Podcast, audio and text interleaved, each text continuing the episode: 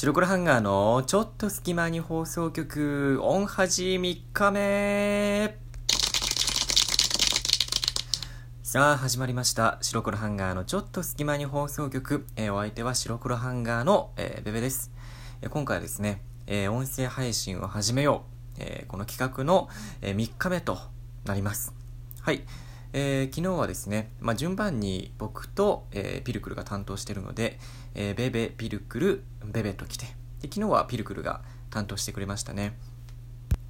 まあ、あの、もちろんその今ね、コロナウイルスの影響で、まあ、自粛というかね、もう休日もね、自宅で過ごしてくださいねっていうふうに、え小池都知事もね、おっしゃって、それに伴って、あの、僕ら白黒ハンガーもね、まあ、ほとんどもう2週間ぐらい、3週間ぐらい会ってないんですよね。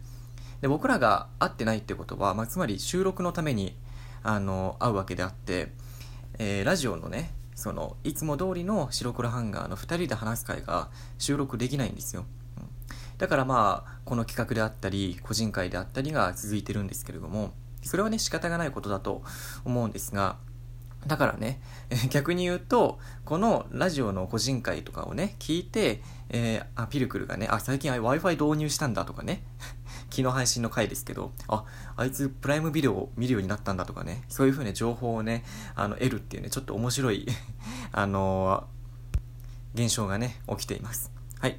えー、ということで今回もその音声配信を始めようというテーマにのっとって音声配信を始めることでどんなメリットがあるかとか何が音声配信始めるといいのかなっていうこともお話ししていきたいんですけどけれどもただ一つ言わせていただきたいことがあります。はい。あのですね、僕はラジオトークの中で町内会っていう、ラジオトーク町内会っていうものに入っていて、で、カラオケ部っていうものがラジオトークにはあるんですね。部活があって、ノンベー部とか、えー、コンビニ部とかコスメ部とか、まあ、これはラジオトークを、まあ、配信してる方とか、まあ、リスナーの方とか、そこの別なく、あの、自由に町内会には入れるっていう、まあ、簡単に言えば掲示板みたいなね、ものなんですけど、それのカラオケ部っていうのがあって、それを僕が、あの、いろんな方に、まあ、お声掛けしたというか、あの、募集して、えー、それで、あの、カラオケ部ってものを発足して、今部長をやってるんですけれども、本当にこれは申し訳ないことなんですけど、あの、第1回のね、カラオケ部のね、えー、活動がね、まあ、開催できないと。あの、一向に開催できないと、まあ、いう状況に陥っています。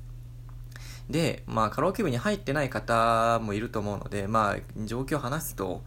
ちょうどね、第1回の開催するっていう時に、あの、コロナウイルスが流行し始めて、一回ちょっとお話が流れたんですよね。で、僕が再度ちょっと候補日を提案したんですけど、まあ、そしたら、その、今度、小池都知事のね、まあ、あの、緊急、まあ、自宅でね、あの、過ごしてくださいねっていう要請が出たりして、あの、僕もすごい悩んだというか、どうしようかなっていうふうに。一時期なんかちょっと収まったみたいな時期がありましたよね、なんか。収束したじゃないけど、ちょうどね、3連休の頃だったかなその時。まあ、一番、今思えばね、あそこが、あの緩んじゃいけなかった時期だったんだろうなって思うんですけど、今のね、状況、東京の状況を見ると。その時は、あ、ちょっともしかしたら、そんなに人数来るわけじゃないので、まあ、ちょっと距離を空けたりしてね、対策をすればできるかなと思ったんですけど、まあ、もう今東京ではですね、まあ、毎日感染者数がもう最大を更新しているっていう状況で、まあ、非常に危ないと。うん、本当に気を緩めちゃいけないなっていう、ま、状況の中で、あの、僕もやりますとは言えなくてですね、ただ、その、やりませんともなかなかその言うのが難しくて、まあ、1回延期してるんでね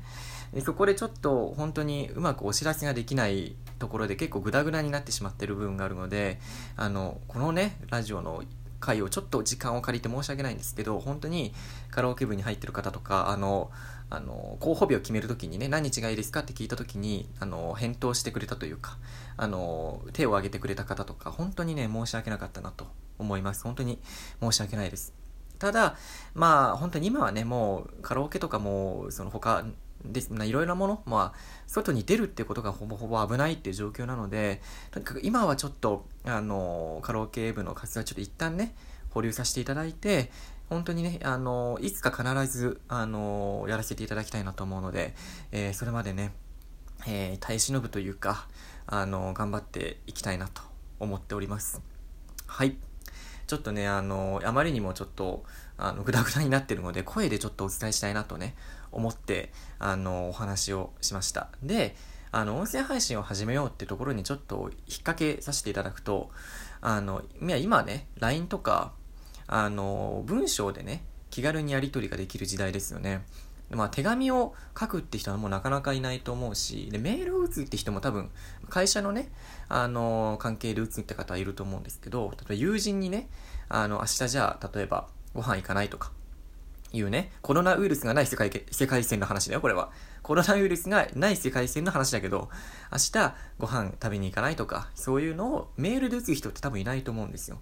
ほとんどの人が LINE とかで短文で打って、それであのやり取りをすると思うんですけど、まあ、逆に言うと、なんかもう LINE で何でもできちゃうから、あなかなかね、その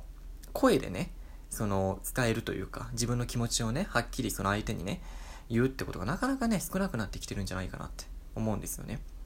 まあ、気軽に通話とか、まあ、LINE とかできるからこそ、なかなか言いづらくなってしまってる部分とかってあると思うんですけど、そういうのもね、音声配信、まあ、音声の持つ力っていうのかな？文字よりもやっぱり声っていうのは、すごい力を持ってるなと思うし、で、自分が何を言いたいか、例えば何かなんか気になるニュースとか出来事があったとして、それを文字で打つと、どうしてもその解釈の違いとかね、がある、出てきちゃうんですよね。受け取り手によっては。なのでそこで自分の声で、あの、しっかり説明するっていうこと